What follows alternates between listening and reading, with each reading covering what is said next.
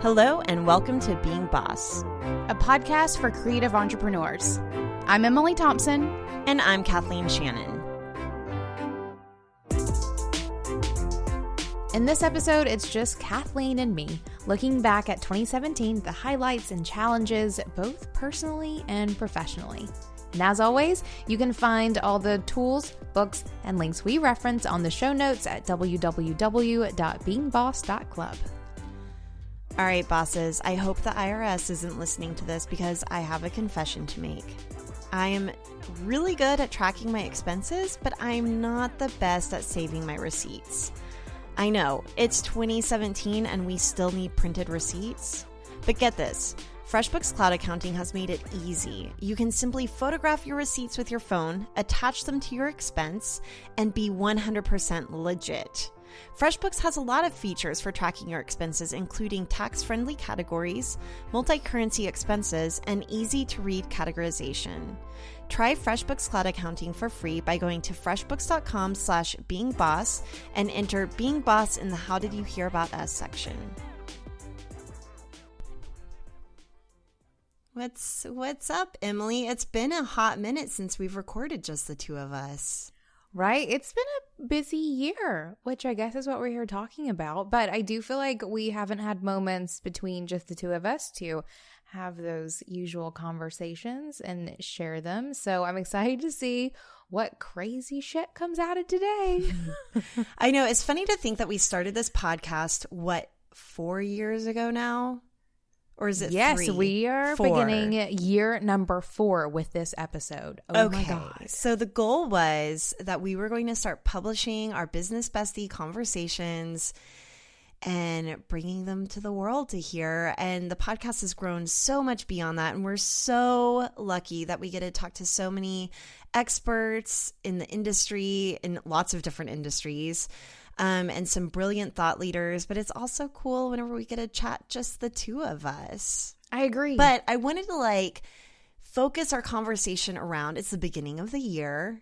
And so, like, I want to take a look back and look at where we're at and then look forward and really just have one of those like good old fashioned business bestie conversations. Yeah, so let's get started. I think whenever I think about like having these sort of recap sessions with people, there's always a couple of things that that come up and those being what we loved most about the past year, what we found the most challenging. Um, I think we should also talk about intentions, like our word of the year. Why not? And see how those have played out. And maybe dive into what we have coming in 2018 because I feel like my sleeves are getting full of things. Right. So many things up my sleeves. Okay, so thinking about 2017, you know, let's let's look at what went really well. Like what were some of your favorite moments, those highlights that really stand out to you over the past year? Sure. Looking back, I know I got a ton of shit done for sure, but I also feel like I had more time off this year than ever before. Like, I think back to this summer, I feel like I worked mostly four day weeks, which were pretty fantastic. I think I took several Fridays off for either travel or hiking or whatever. I also took several vacations. Um, so I feel like I feel like I got a lot of work done, but my work time was more impactful, so that it allowed me to have a little more breathing time and time in my life. So that is that kind of colors very beautifully my year as a whole. But I think specifically one of the big ones, especially personally, was I paid off my student loans this year, which is huge for me and hopefully most of you or hopefully not most of you but i imagine most of you listening probably sitting under some student loan debt. And for me to have not only finally paid them off but paid them off 3 years faster than expected or than planned and having done them or having paid them off with my own business, like my own ability to make revenue on my own, not someone else paying my paychecks, um, was kind of huge and felt really amazing. But I will also tell you, which may be a buzzkill for most of you, having them paid off doesn't feel that different. really? I mean, do you feel Yeah. like you have more money now or No. No, because I'm because the money is now going to our IRA accounts or our health savings account or whatever it may be. So, Well, you I'm know what? Sometimes being boss doesn't feel glamorous. doesn't feel amazing, Sometimes right? it's so contributing to your retirement account and it feels real boring, but I Yeah. guarantee in 40 years you're going to be feeling real boss about it. Right. I know. I know. So th- that has been sort of a funny thing is I, I really expected it to feel amazing finally having paid them off. Um, but it doesn't feel any different.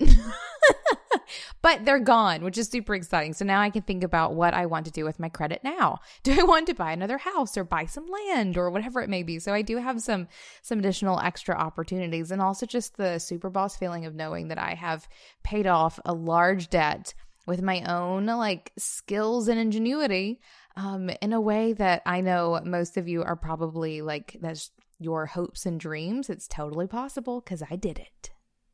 High five. Thanks. I have a similar thing where I sold one of my rental properties and it had bad karma, which is the only reason why I sold it.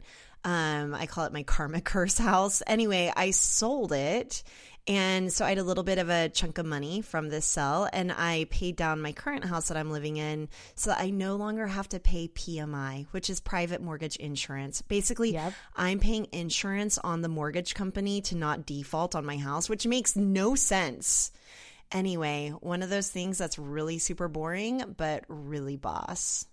That is really amazing. David and I were literally talking about that like two weeks ago. And it's a real conversation that bosses have that PMI sucks. And what do you have to do to not pay it anymore? Right? You have to pay down your house to 25% of the loan. You Right. used to have to get it reappraised. Anyway, it's this is a boring conversation that our bosses do not Right. want to listen to. But just so you all know, sometimes business bestie conversations involve some really boring money topics. or super interesting depending on where you where you may be. Um, so I'm glad you sold your your karma curse house. I know that that has been a struggle for you for a while. so congratulations. My other really personal highlight, whenever it comes down to my last year, is really finally getting in the groove with being a mom.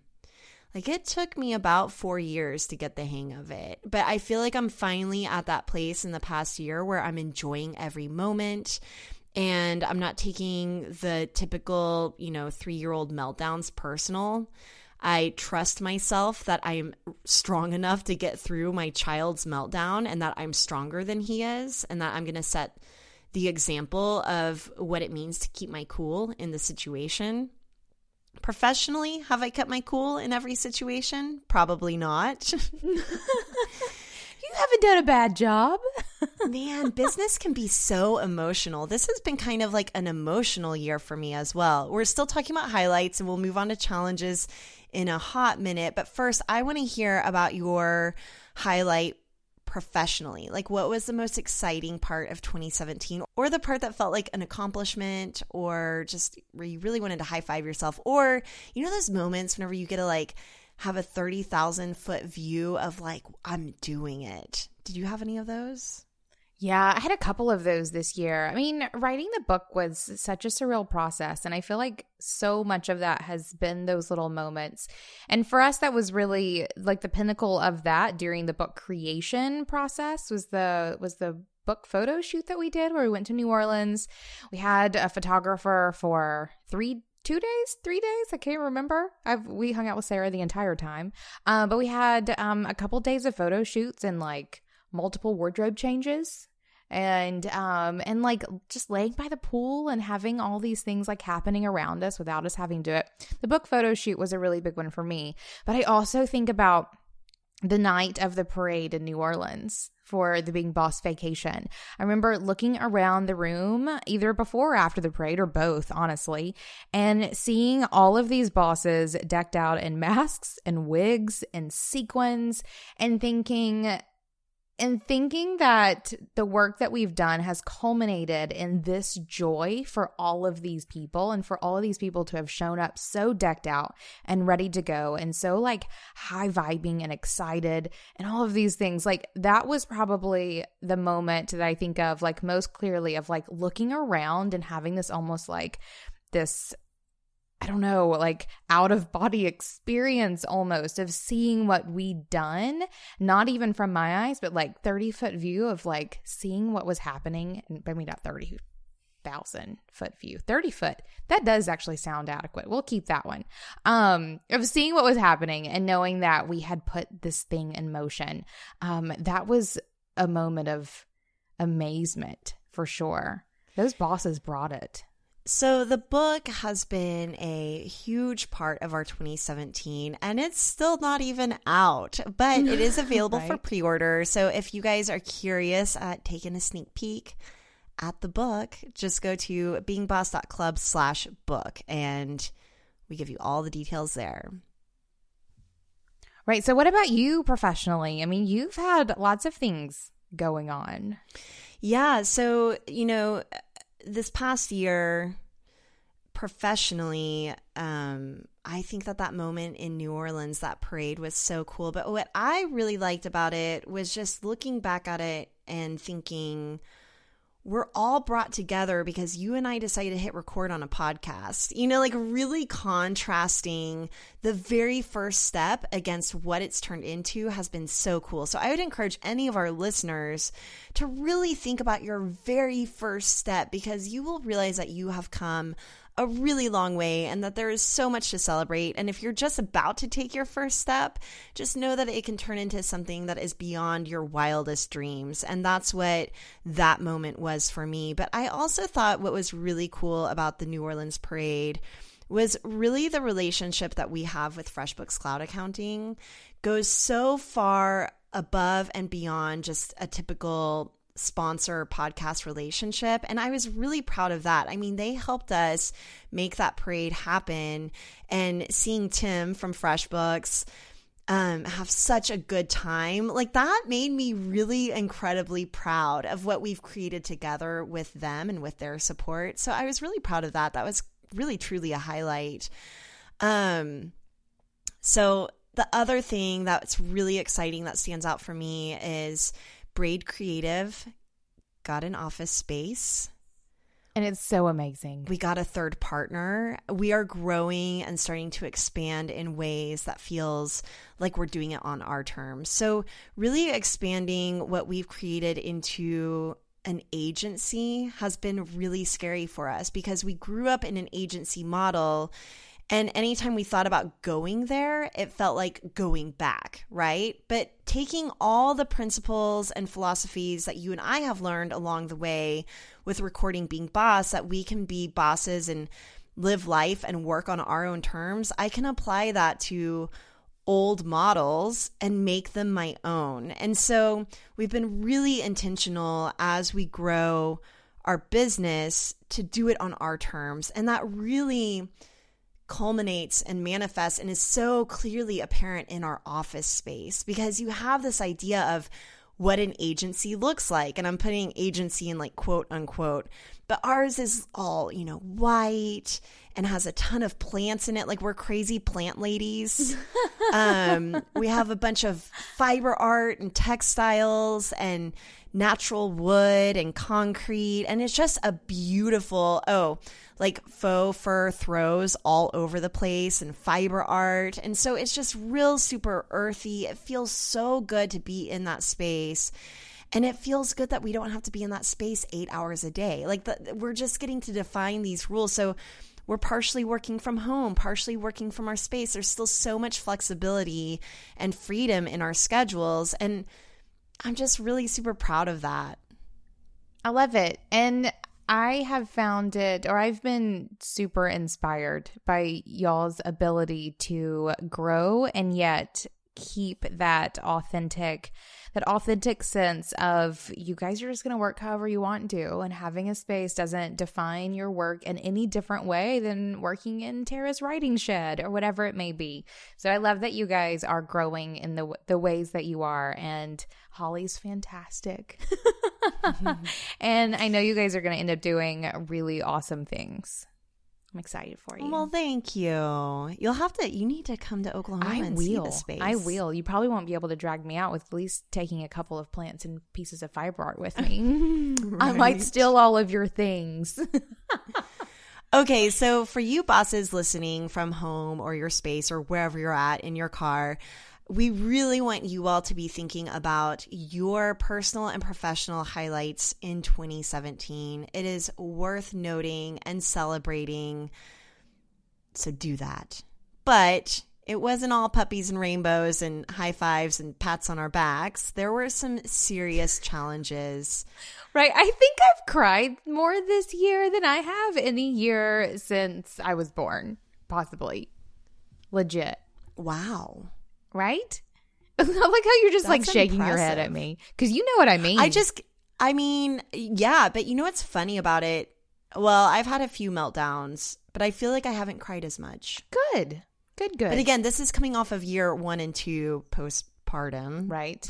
right. and finally feeling good in that. So I've cried a lot less in the past year than I have, but there have been some serious, like the tears that I have shed have been real intense. So let's get into some of that.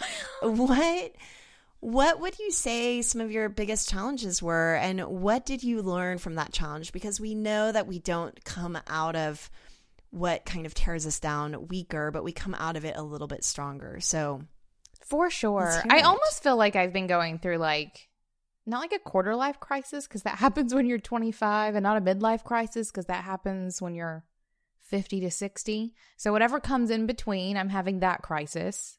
No, I'm not. I'm fine. But um but I have had a lot of points of um of adjusting this year, which we'll get into our word of the year in a minute, but mine was strength and my god has mine been tested every step of the way. Um and just in lots of ways where so I've one of my biggest challenges this year is figuring out what I'm doing with indie shopography, um, with my business and how it is that I want to to deal with it. Do I want to do I want to commit myself to building websites? But I've said it here before. I think I don't want to do websites anymore.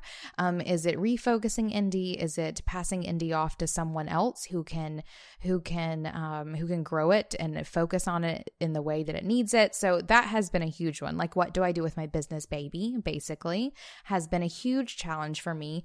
And I have a question for you there. yes, Because so I kind of re engaged with Braid because I kind of came to a little bit of a I needed to make a decision.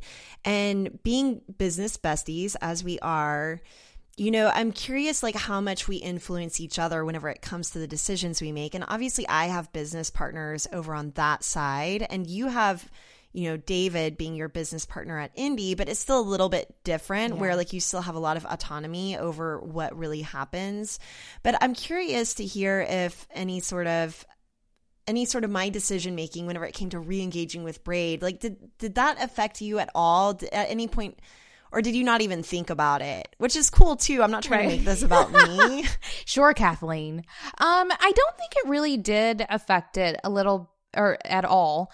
Um, if it did, it if it did, it made me consider going back more, maybe. But even then, yes was not the answer. Or going back and doing it was not the or doing websites in terms of indie was not the answer because I'm really, really done with websites. Um, so I don't think so.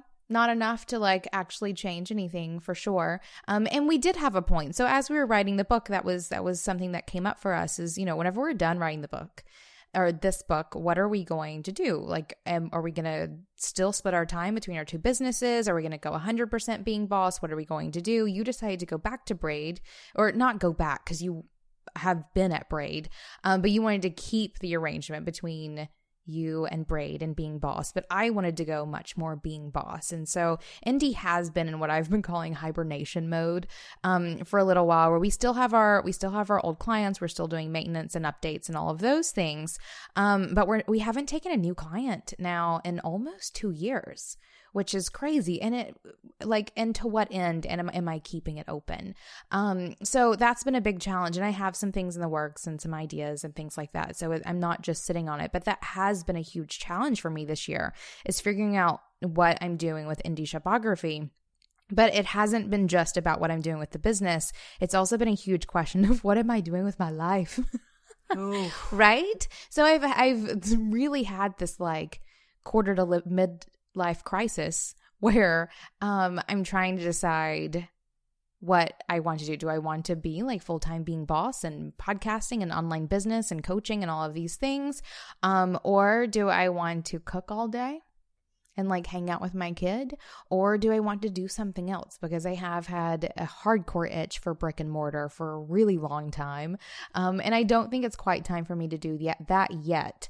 Um, but there have just been lots of questions around how do I make my money? How do I ex- express myself creatively? And what am I adding or how am I adding value to the world? Um, so just small questions like that.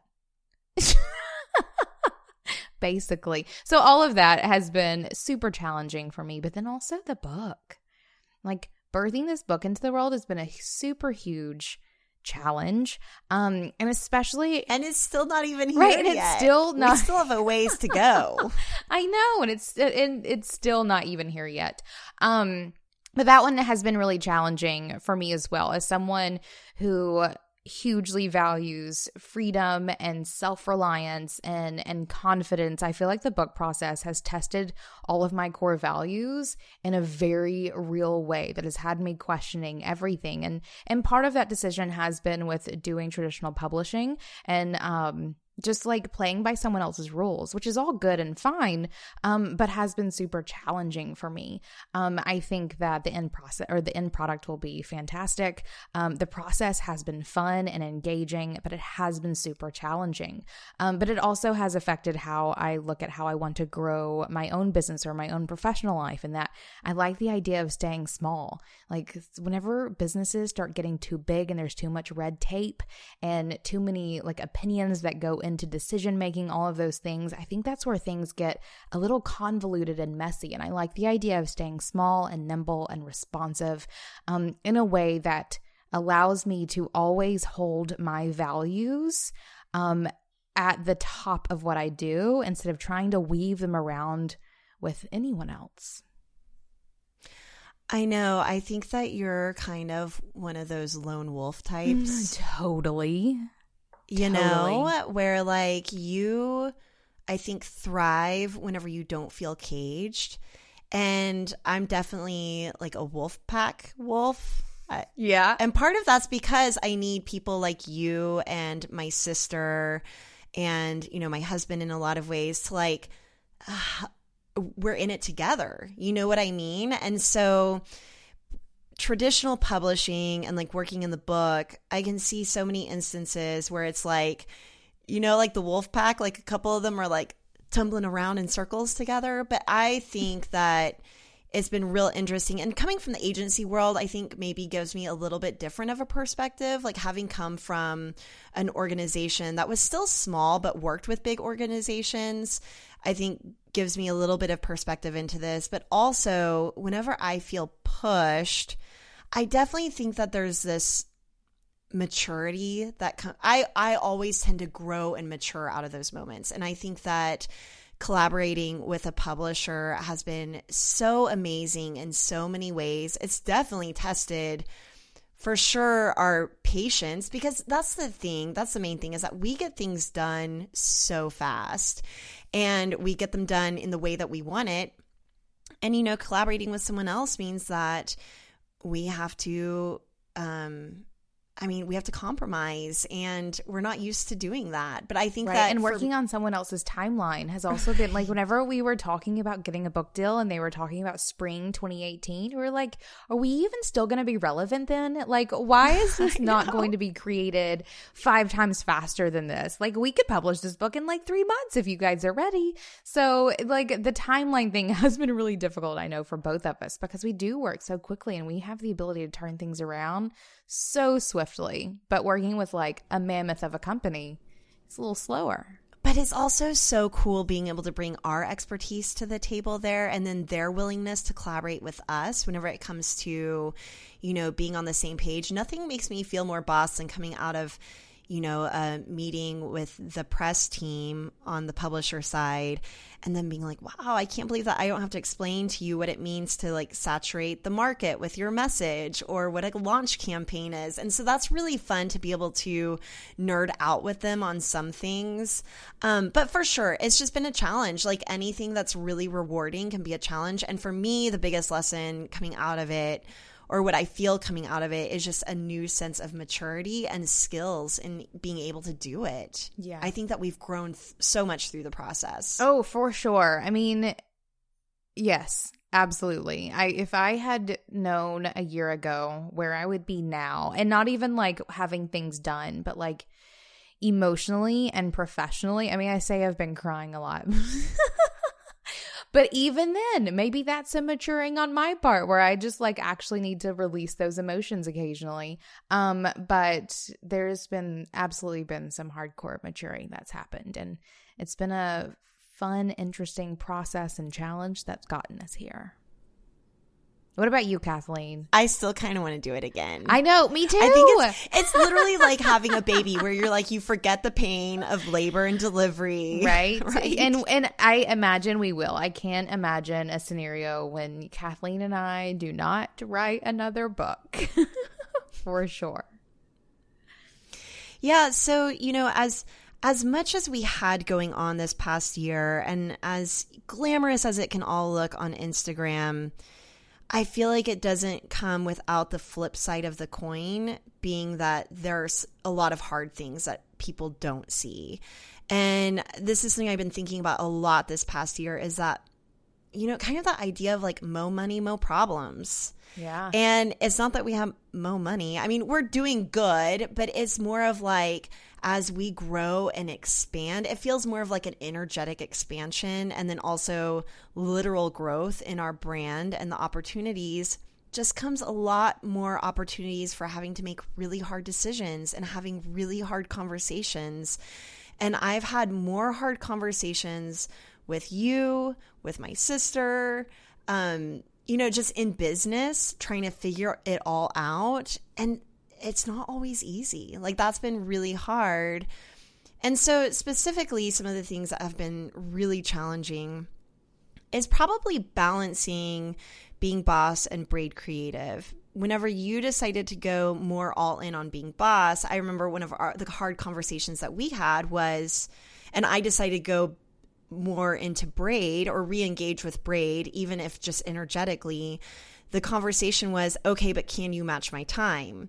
Because there are operating agreements, there are conflicts of time, there are um, you know, non competes happening from both sides. And so it gets really, really tricky on both sides. And there are many times where I felt stuck between a rock and a hard place with Braid and being boss and how I, I'm one person. And so there was this idea of like, can you match my time? And I was like, well, let's see. So I feel like I've kind of been in both places 100%. And I don't know how that's going to shift into this next year. I do feel like we set up systems and processes and I did go really hard all year long. Um so that's been challenging, but fortunately things have been really easy on the family front. Like I feel real solid there. So I think that if things have been really hard at Braid being boss and my family, and not even hard but just so many changes and so much growth, I would have been a mess. Right. And then the other really difficult thing that just really stood out to me and it weighed on me a lot was the decision to close the Facebook group. I know. That was like I I hope people understand, or at least I hope the people who maybe saw it as a flippant decision or saw it as us taking something valuable away from them. I hope you understand how many conversations we have had about that Facebook group, which really which really ended up lending to this idea that we are spending too much of our energy just trying to figure out what to do with it, let alone actually like all the energy that went into keeping it alive and running and um, with integrity and like all of these things that were really important to us. That Facebook group took up more of our time this year, I think, than it should have. But done and gone. Well, part of that is that it really did test my values whenever it comes to things even politically, for example. Right. Like, you know, it wasn't the it wasn't the black and white lines that were hard to enforce. It was all the gray areas. Like, do I kick someone out of the group for making a microaggression, you know, like racist statement towards someone else? Or do I give them a warning? And why am I the person having to police this? Like, everyone in here is grown adults. Can't everyone be nice? I'm a grown adult and I own this group, I can just kick out whoever I want to. But like these right. are the things, you guys, I got completely neurotic and that was just a small sampling of what it looked like to be in my head whenever example, it comes one to day. one one half hour. Yeah. But then even the fact that I would spend a half hour deciding whether or not to kick someone out of a Facebook group Right. That's t- I can get so much done in half an hour. anyway, so a big part of it was just really looking at what our values are as a company for being boss, what our values are for our community, and really deciding what is community and what is noise, a distraction. Yeah. Yeah, and noise.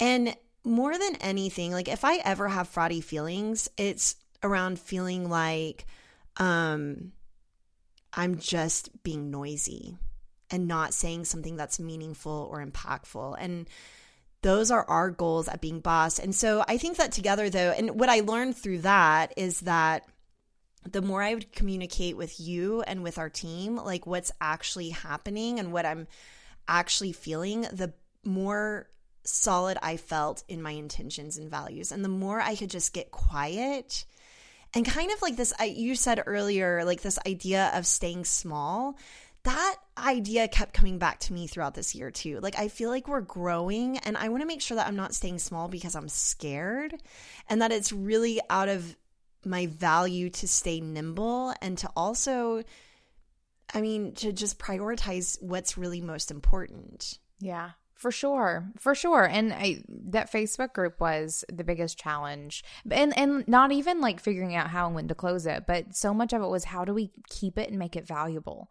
Like we had that conversation almost as often as we did about all the reasons why we shouldn't have it as part of our as part of our business model or as part of our brand or as part of our like how we help our community was just as many conversations for keeping it as not keeping it. And ultimately, it was getting rid of it. And, and I haven't even told you this yet. I went onto my Facebook yesterday, which I never do, guys. I do not get on Facebook ever, but I ended up finding this place where you have all those messages from people who aren't your friends. Oh, like I found that space. Hundreds of messages from being oh, boss, oh, hundreds. like group members who had either been kicked out for I don't know why I don't go in that group or had their had their um posts reported as spam. And I was if I had known all of those were landing in my inbox we would have closed the group months ago. For oh, sure. I had no idea. I had no idea. Oh, and like hundreds. not all of them were kind either like by any oh, means. No. so it was just for me it was it was a high five i think. See i should have told you that about the like unread requested yeah, messages no i had no idea they were there. No idea. And it was mind-blowing and just confirmation that that sh- that is not how we want to share and grow our brand but it's in it's with people who have quite a bit more integrity, I think, than a lot of those messages I was reading. And you know, I had kind of like a come to Jesus moment with this where I was like, okay, this is part of maturing as a leader. And as a leader, I'm going to have to make hard decisions for my community. Yeah. And um I don't want this I have like I have to make hard decisions for my kid, and my community is not my child, but my child is not always happy whenever I cut him off from eating sugar for dinner, right?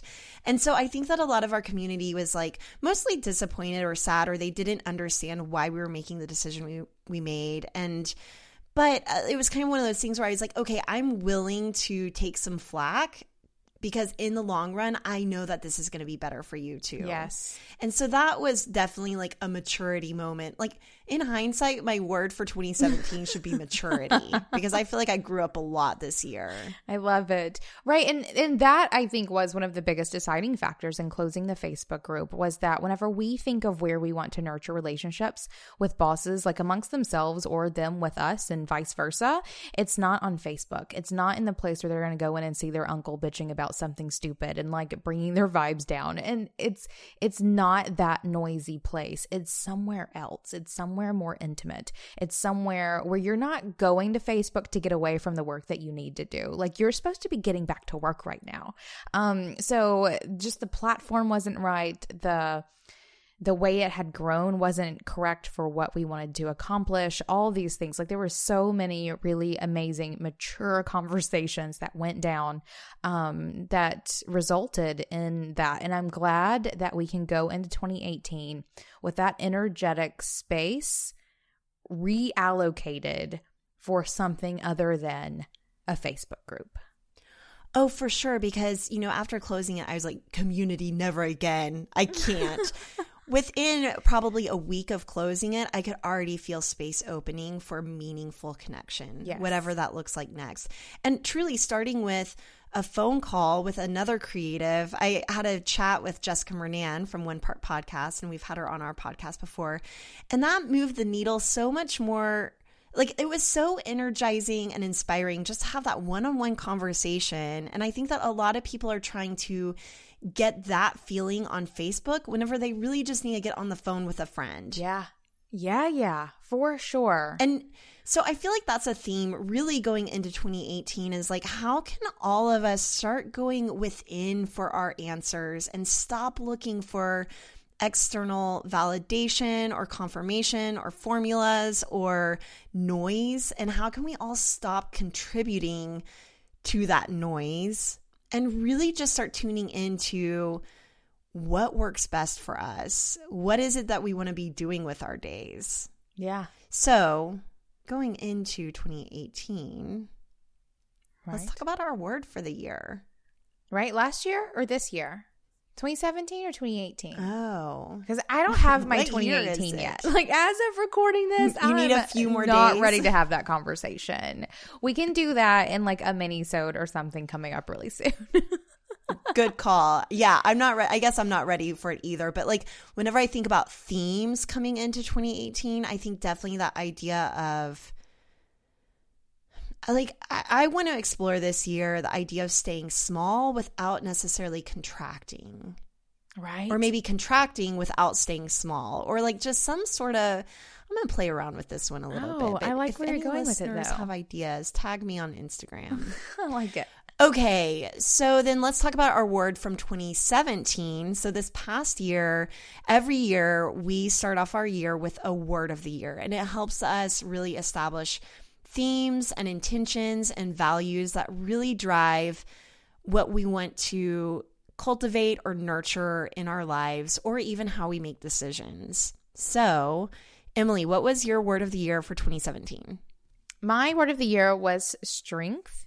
And I didn't see it as like push ups and arm curls or anything like that. I saw it more of an idea of intentional balance or bringing things into balance. And for me, the thing that came up most was a balance between like masculine and feminine energies or yin and yang or however you want to look at it. Um, this idea of being able to be assertive and powerful, but also be super receptive and quiet. Like being able to go back and forth between the two because for me personally those things are i mean i guess for everyone they're relatively polar opposites but for me I feel how polar opposite they are within myself. And so I spend a lot of year thinking about masculine and feminine energies, both how I exert them, but also how they show up in my life and how they affect me from the outside in, um, which has been super interesting and how that balance um, relates to strength because I don't think that. I don't think that, if, for example, a man who sees himself as purely masculine is very s- strong at all. I feel like he's probably meek and small in so many ways. And I feel like um, someone who is purely feminine is also the exact same. Like I think there's strength in finding balance between those two energies. So that's been something that I've been trying to focus on. And this the, along the same lines, the the under the idea of like understanding things and then like wielding power and like using the things you understand to to assert yourself. And i think again that's sort of that balance between feminine and masculine. Um so that's been my word of the year and it's come up for me a ton. And also the idea of strength is I was telling you the other day, I feel like the entire year has been me standing here asserting myself and like holding my ground and my values in place. And in so many ways, just being beaten with sticks. this idea of like, I'm here and I'm showing up and I'm doing the thing, but everyone's got a bone to pick. Everyone's got an issue with something, or everyone wants to change something or assert themselves in, in ways that are opposite of what I'm doing. Um, and not, I feel like that feels really dramatic, but it also feels super true to how my year has felt. I sort of wonder if it's been like one of those self fulfilling prophecies. Like I chose strength, so I've been fucking tested to see how it how I could show up for it. And I think I've I think I've done fairly well. I've had a couple of, of dark moments, um, but I definitely feel like I'm coming out on the other side stronger for it for all the things, and whether that's um, for example, this summer I spend a ton of time traveling and me being home and comfortable and in my safe space, like I'm a cancer, for example, like me being home is super important to me.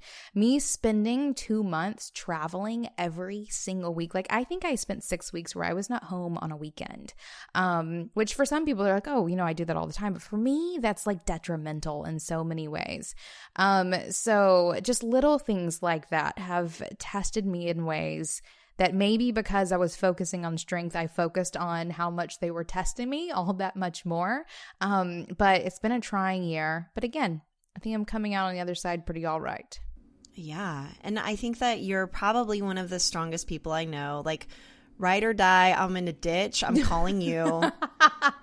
you can, like, Good. please do get all the people beating you with sticks off of you and come save my life. Right. What's going to happen is in a minute, I'm going to snatch one of those sticks off of somebody and I'm going to go running after everyone. No, I loved your word of the year. And I think that, you know, because you and I have always held each other accountable to our intentions, I always am holding space for your intention in my mind. It's almost like your intentions always kind of become my intentions too. Right?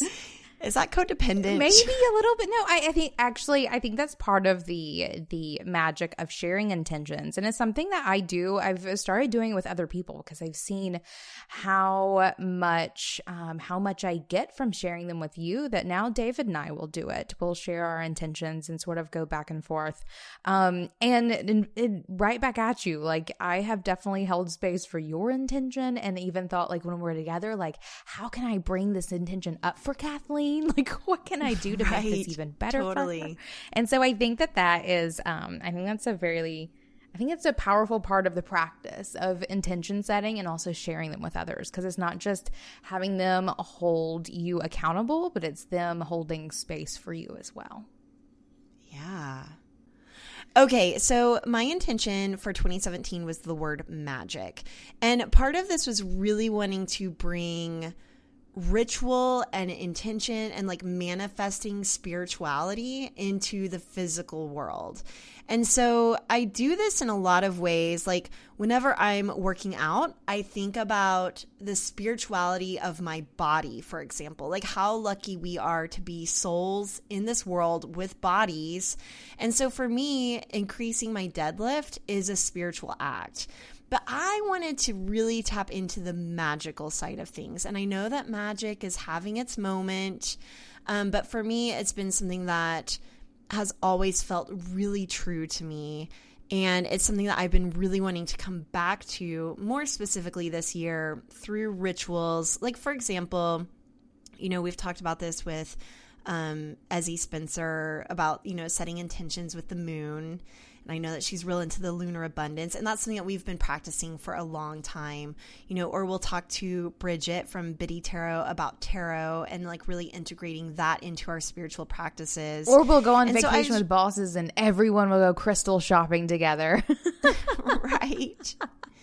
And we like included a tarot spread in our Being Boss New Orleans zine that we had created. So basically, our itinerary had a tarot spread attached. And so I've really embraced the woo, but I was wanting to get real disciplined with it, like really making it an intention. And I know that that can even feel like it squeezes the magic out of it, but I don't think it does. I think that it's a practice just like anything else is a practice, right? And so I was really wanting to cultivate and nurture magic in my life, specifically around those monthly rituals, but also around really just acknowledging and recognizing synchronicities and those, you know, magical moments. And I have to tell you, I feel like I totally failed.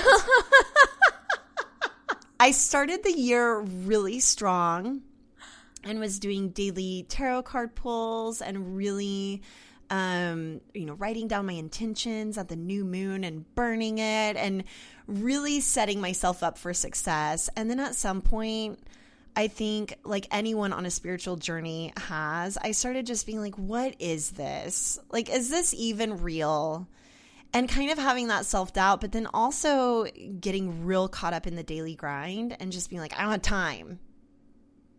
I don't have time to see synchronicity.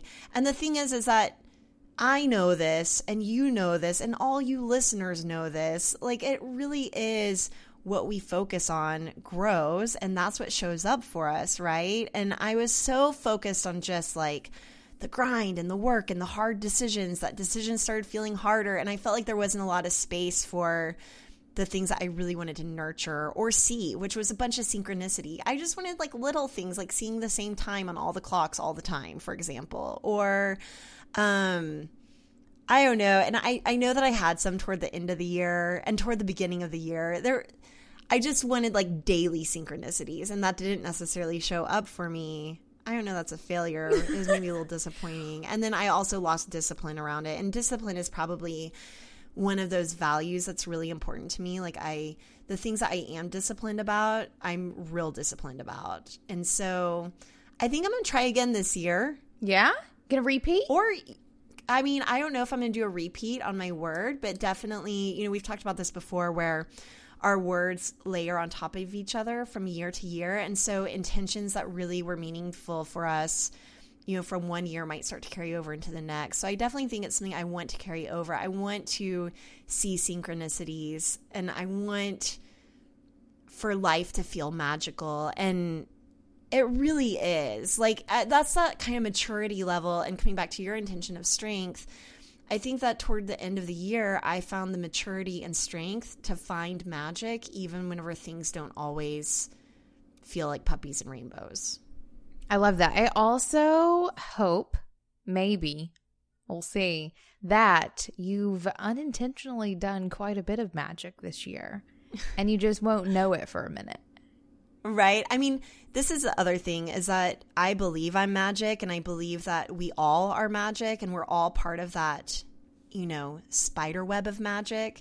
And it's funny because our um you know, right hand gal, Caitlin, she sent us these spider web rings, and it was like, just know that you are busy like crafting this spider web and that is going to come to fruition. And so that visual was really meaningful for me, and it made me feel like I'm still accomplishing, like I'm still in the middle of my spider web and I'm still in the middle of that story. And so I agree. I feel like I've created magic and I feel like I'm s- still really amazing at manifesting stuff like chalkboard method. And, you know, that's just kind of like a part of my daily life. But I was really wanting that next level, like You still have you, almost like show of it. right. You still have a moment left. Actually, you still have like a lifetime left. But because we're recording this a little bit early, you're not done yet with the year. So true. Can't wait to see what you do. it better not be anything in my direction. Just kidding. It can be Only positive right. things. Only good things. Only good things. We're in that boat together. Amen to that. I love it. You know, and that's something that like I really am kind of proud of this past year is that as hard as it was, I feel like I was really intentional about within all my partnerships. So like with you, with my sister who I own Braid with, and with my husband, just really making sure that we remain on the same team because it can be so easy to go after someone whenever you're in it together, right? Yeah. And so just really being sure like, hey, we're on the same team, we have the same goals. What do we need to do? Yeah. Oh, I totally agree with that. I do feel like that has actually been a total highlight of my year. Is like I feel like I've done a super actually and that was that was how great is this? That was one of my like plans for my year of strength was in building my support system. It was building and strengthening my support system so that it wasn't just me doing all the things, um, but it was me and my like all of my life partners, like all of you guys. So, and that, and not just you, though, that's been a totally huge part of it, and not just David, though that's like equally that big of a part of it but in other relationships that I have with friends, like I feel like I've done a better job this year of staying connected to the people who are important to me than I ever have. Um, and that's definitely been a highlight and has helped me through the stick beatings for sure. All right, let's talk about 2018. How are we going to prepare for this next year? First, I'm going to take a long winter's nap. That's for damn sure.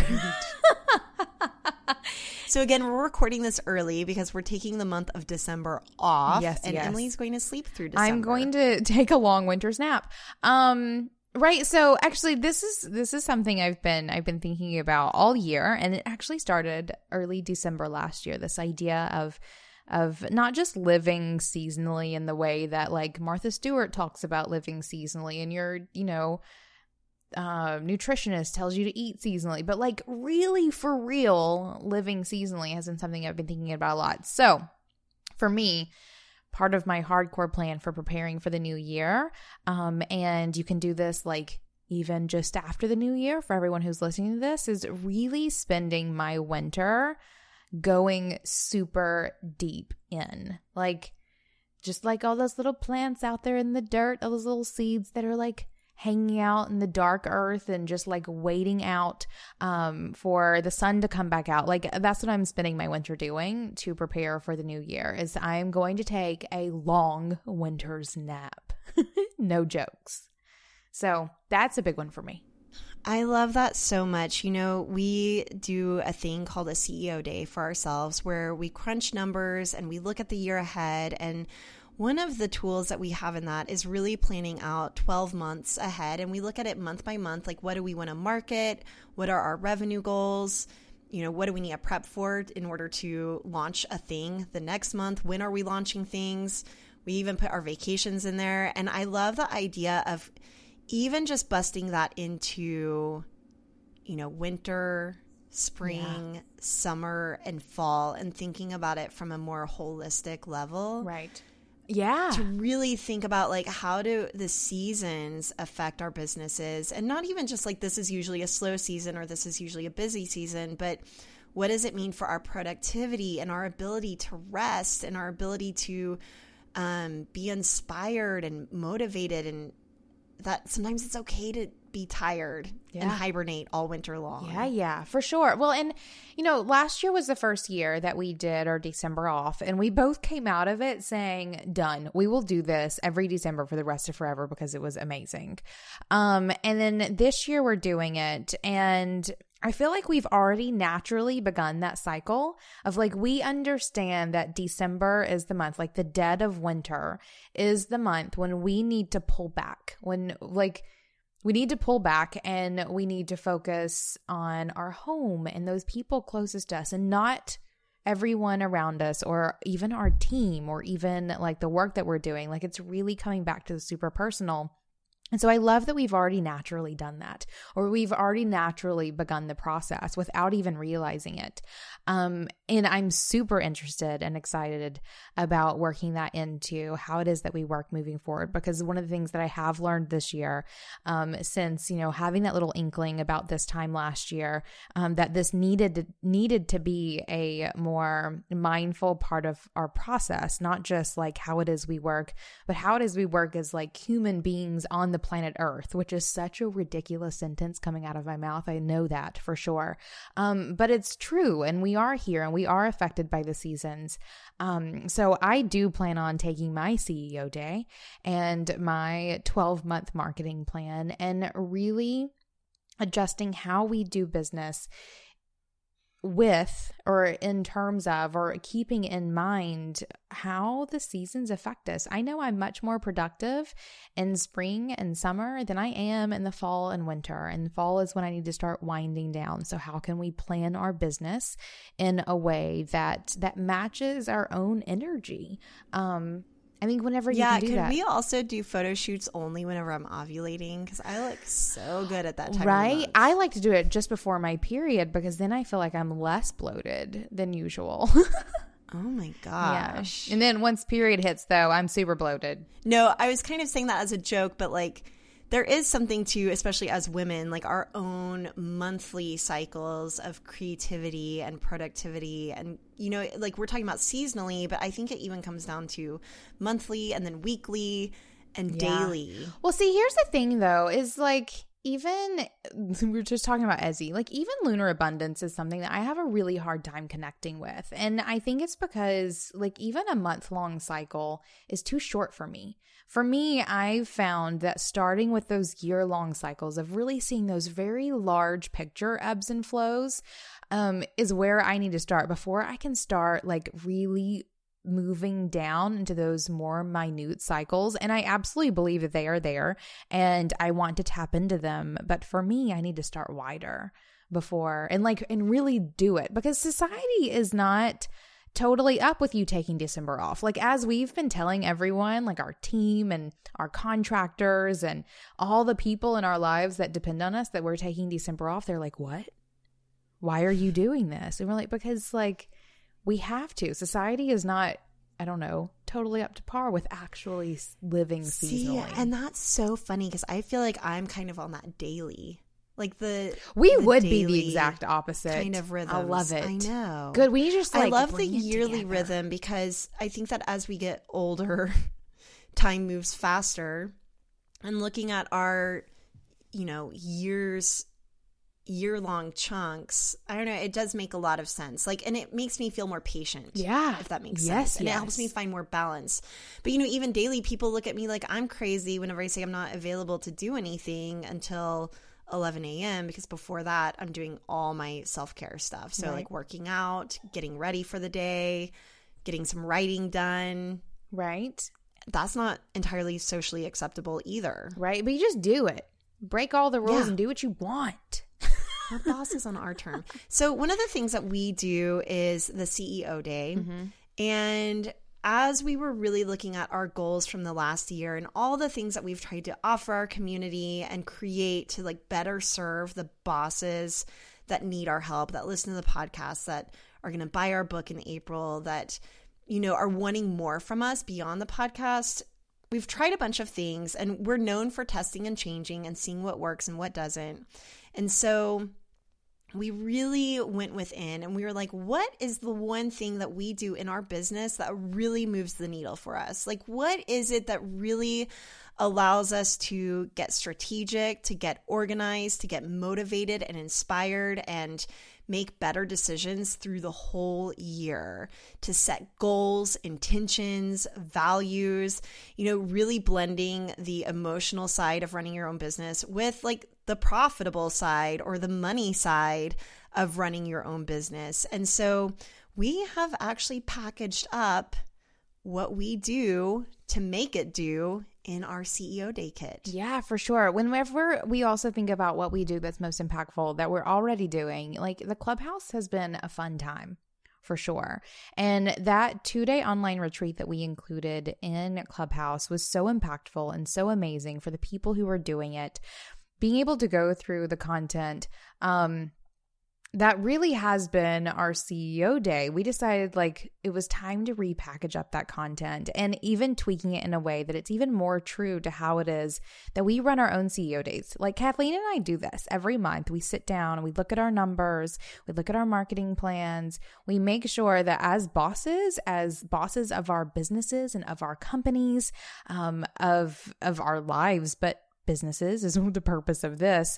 Um, there were a couple of steps that we took every month or every quarter or definitely every year that helped us get these like CEO 30,000 foot view of our company so that we could then dive in on the daily basis and do the thing. And so this has absolutely been the most impactful things that we've done for our businesses and has helped us move forward. And CEO Day Kit is now something that any old boss can snag up for themselves. But you know, the thing that I really appreciate about it is that it it forces you to look at what's working and what's not for yourself. And it really allows you to define your own rules. You know, I think that I get caught up in it like, oh my gosh, do I need Facebook ads? Do I need to grow my list? What do I need to be doing? Like things are changing all the time. And whenever I can just really get honest with myself and put pen to paper with a little bit of guidance, I'm able to work in a way that feels so much more aligned and true to who I am. Will I have a uh, $1 million launch? Yeah, probably not. But you no, know what? Not with that attitude. I know. but you know what? Like, I guess that's where I get caught up and, you know, start feeling bad about myself as a boss. But like, whenever I can really get honest with myself about what I want to accomplish over the next year, it always points me in the right direction. And it really does come from within. And I think that that's something we've been preaching for so long. And, going within can sometimes be really scary. So I like that we've created the tools and guidance for and the space for going within so that you don't have to I mean you're going to do it alone because that's another thing. Like we don't think that you need more people telling you what to do that you can figure it out. Um but you know, we're right there with you. Right? So but you're alone, but we're kind of with you. but you're alone. No, we are with you.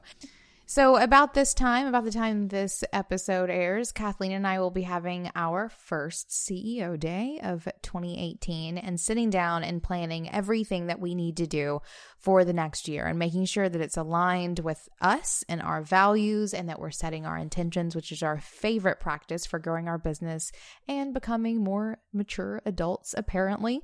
Um, so, if you want in on CEO day, um, if you want to have the exact steps and exercises that we're doing to plan our business, then you can go check out CEO Day Kit for yourself. We've packaged it up, a couple video lessons, couple worksheets, easy peasy. Not anything too terribly fancy, but just enough for you to put pen to paper to plan your year.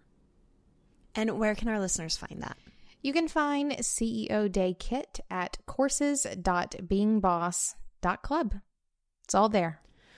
All right. So we are out of time. We need to wrap this up. But next time we have a business bestie chat that we publish to go live, I want to talk about goal setting and what we do to set big goals and what that looks like. Let's do it because New Year always brings out Emily's ability to make fucking ridiculous goals. So let's see what we got up our sleeves this year. Get a chat with you, Kathleen. I'm excited. Yeah, I'm excited you too. That 2017 and, is done. whew, that was that was rough, but it was good. And for all of you listeners who have been along for the ride, thank you, thank you, thank you for hanging with us through such a year of growth and expansion. And we hope to get to hang with you throughout this whole next year too. Right? Another year of being boss. So excited. Thank you, everyone.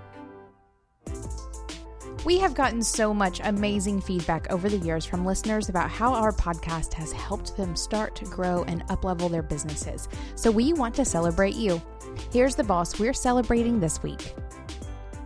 Hi, my name is Marie Levy Pabst, and I am Being Boss. I teach parents how to maximize their time and energy on what matters most in their lives using systems and I do it through my business Create Balance at www.createbalancedlife.com. And this week, I'm celebrating wrapping up my first corporate gig, my first corporate workshop. It was amazing, super fun, and I wore heels the entire time and did not fall. And I'm calling that a boss win. If you're feeling boss and want to submit your own boss moment or win, go to www.beingboss.club slash I am being boss. This episode of Being Boss was brought to you by FreshBooks Cloud Accounting. Thank you to FreshBooks for sponsoring us, and you guys can try it for free by going to freshbooks.com slash beingboss. Thank you so much to our team and sponsors who make Being Boss possible our sound engineer and web developer, Corey Winter, our editorial director and content manager, Caitlin Brame, our community manager and social media director, Sharon Lukey, and our Being Counter, David Austin, with support from Braid Creative and Indie Shopography. Do the work, be boss, and we'll see you next week.